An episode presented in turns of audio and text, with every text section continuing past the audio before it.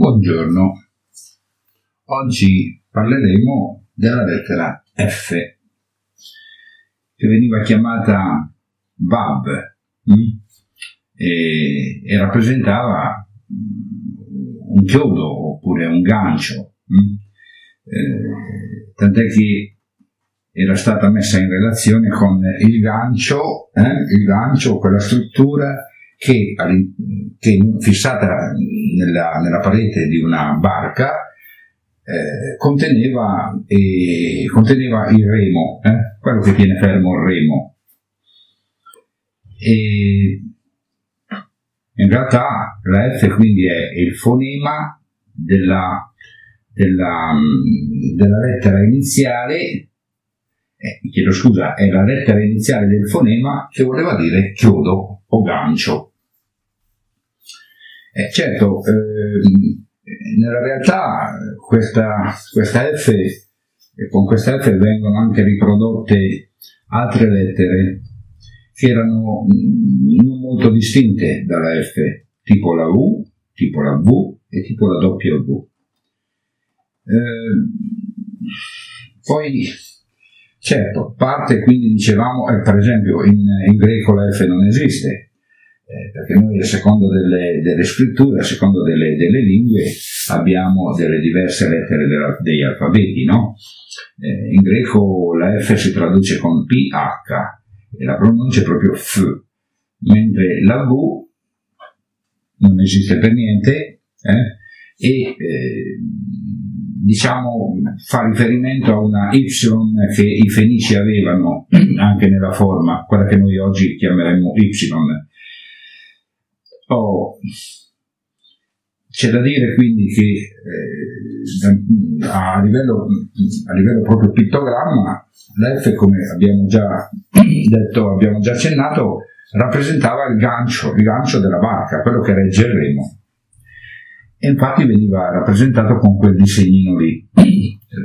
A sua volta quello è stato stilizzato, eh, stilizzato ulteriormente e è diventato un ideogramma, nel senso che è stato utilizzato per ideogrammi più complessi. No? Ricordiamo il pittogramma è il disegno totale, l'ideogramma è la rappresentazione eh, con caratteristiche particolari di quella cosa o di quell'animale che riusciva ad evocare la stessa cosa, lo stesso animale, però molto stilizzato rispetto al disegno originario, eh, rispetto al pittogramma. Questo è un ideogramma. E allora qui abbiamo proprio il gancio che è praticamente è come se fosse una semicirconferenza con cavità verso l'alto e dal vertice, dal vertice, dal punto medio di questa circonferenza verso il basso verso il basso fino alla base, eh, ehm, alla base della linea ipotetica di scrittura, veniva segnato un trattino, un segmento di retta piccolino e questo era l'ideogramma. Ora, un'ulteriore stilizzazione ha portato a quello che nel protosinetico era eh, la trascrizione della, del fonema del, di, F, di questa F.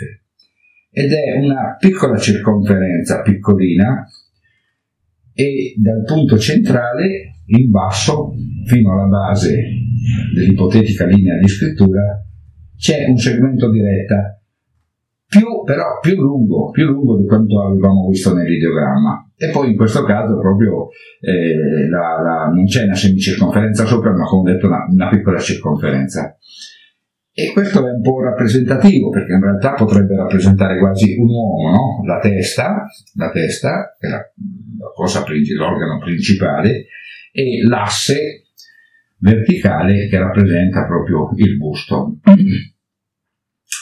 Un'ulteriore stilizzazione siamo arrivati al fenicio. Il fenicio ripete da una parte l'ideogramma puro puro, eh? quindi la semicirconferenza concava in alto con dal suo vertice un segmento di retta fino alla base e, oppure questo segmento di retta poteva essere ai lati della, al lato destro della nostra destra di questa, di questa semicirconferenza oppure invece le due braccia della semicirconferenza potevano essere diciamo quasi ad angolo retto tra loro, come, come, un, come una V eh? più ampia perché l'angolo retto. E ugualmente il trattino verso il basso, trattino verso il basso che c'è anche nel tardo fenicio, solo che quella V, chiamiamola V, sopra, non è sopra in questo caso, eh, ma è aperta verso sinistra e il suo vertice tocca appunto il piccolo segmento di retta che scende.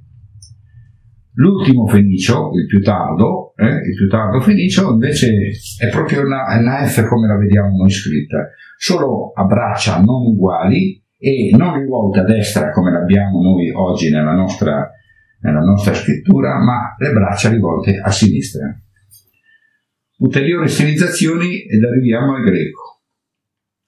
Almeno nel greco classico noi abbiamo tipo quello che avevamo visto, l'immagine che avevamo visto nel proto-sinaitico, la circonferenza, solo che in questo caso il segmento di retta non parte dal, dal, vertice basso della circonferenza, ma parte da quello alto e quindi traccia il diametro di questa circonferenza e poi prosegue giù fino alla base della linea ipotetica di scrittura. Dal greco passiamo al cirillico.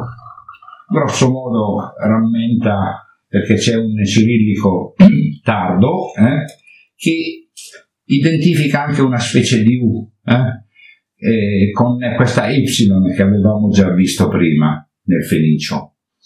E poi invece c'è un altro cirillico che identifica la F eh, e questa F c'è sempre quel trattino verticale però fa da chiusura per quella semicirconferenza che abbiamo visto concava verso l'alto, che in questo caso invece la concavità rappresenta verso destra e a sinistra c'è il vertice e il trattino, il segmento di retta eh, verticale in realtà taglia la circonferenza eh, non proprio a metà ma la taglia ma non è chiusa questa, eh? è chiusa solo da questo, in realtà sarebbe una C in cui noi mettiamo una C nostra, in cui noi mettiamo un trattino non proprio alla fine delle, delle due braccia, ma quasi.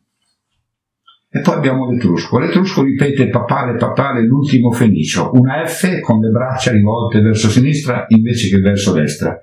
E il latino, il latino, idem, eh? il latino idem, solo che le braccia sono rivolte, come noi sappiamo, perché il latino è la scrittura che utilizziamo noi tuttora, verso destra le braccia.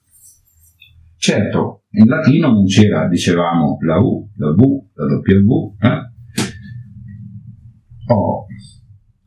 L'importante di questa F è dire che si parla di gancio, ma il gancio è proprio il gancio che tiene il remo, per cui abbiamo la rappresentazione del remo, abbiamo la rappresentazione della barca, e quindi abbiamo la rappresentazione di un, un, un movimento che comunque c'è, no? E quindi anche la barca che fa da tramite tra due, due rive opposte. Qui in realtà eh, c'è anche un simbolismo del tipo eh, maschile e femminile, nel senso che il, il, il remo, eh, il remo rappresenta il principio maschile mentre eh, colui che riceve il remo, eh, questa quasi una coppa, eh, colui che riceve il remo in realtà rappresenta eh, l'organo che accoglie e quindi è il principio femminile. Sono, sono questi principi che parlano quindi di coordinazione, che parlano di unione, che parlano quindi anche di conciliazione tra uomini, tra uomini e donne, ma anche tra uomini tra di loro. Infatti c'è qui il concetto della, diciamo, simbolismo che riguarda eh, il concetto proprio della fratellanza, no? dell'unione tra individui eh, diversi. Ma ancora di più c'è un'aspettativa quasi, una, una proiezione quasi divina, nel senso che quantomeno c'è una vista verso la tensione verso il metafisico nel senso che questa unione tra remo e gancio eh, rappresenta in realtà quella che potrebbe essere definita l'unione tra l'uomo e il divino, quindi anche per, per estensione tra la terra e il cielo. E tra la terra e il cielo, specialmente in quel segno che avevamo visto protosinetico, dove c'è quella piccola circonferenza con la linea bassa che scende giù fino all'ipotetica linea di scrittura. E quello rappresenta un uomo con, eh, come abbiamo detto prima, ma può rappresentare anche il cielo, il cielo, quella circonferenza, con eh, la capacità attraverso quella, quel segmento di retta che va verso la base, quindi la capacità di collegarsi alla terra. Quindi unione tra uomo e cielo, tra terra e cielo, tra uomo e divino. Certo, l'uomo rappresenta la materia, il divino rappresenta il metafisico, l'astrazione, la spiritualità. Questo è, è un segno veramente poco trattato, eh? è una lettera poco trattata, però in realtà racchiude una, una grande, un grande significato di carattere simbolico e potremmo anche dire quindi esoterico, perché se parliamo di simbolico parliamo di esoterismo. Vabbè, qui potremmo fare, fare una, un allargamento un po' al concetto di exoterismo ed esoterismo, però lo affronteremo magari in, altra, in un altro momento. Però è importante quindi, eh? la F rappresenta il movimento, rappresenta il gancio che tiene il remo, della barca. E la barca viaggia, viaggia tra le opposte rive. E quindi c'è una tensione, c'è una dinamica, un dinamismo e c'è la capacità di, dicevo, di rappresentare l'unione, la conciliazione.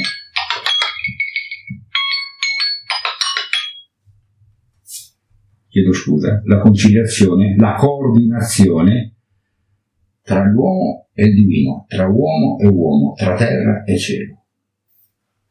Grazie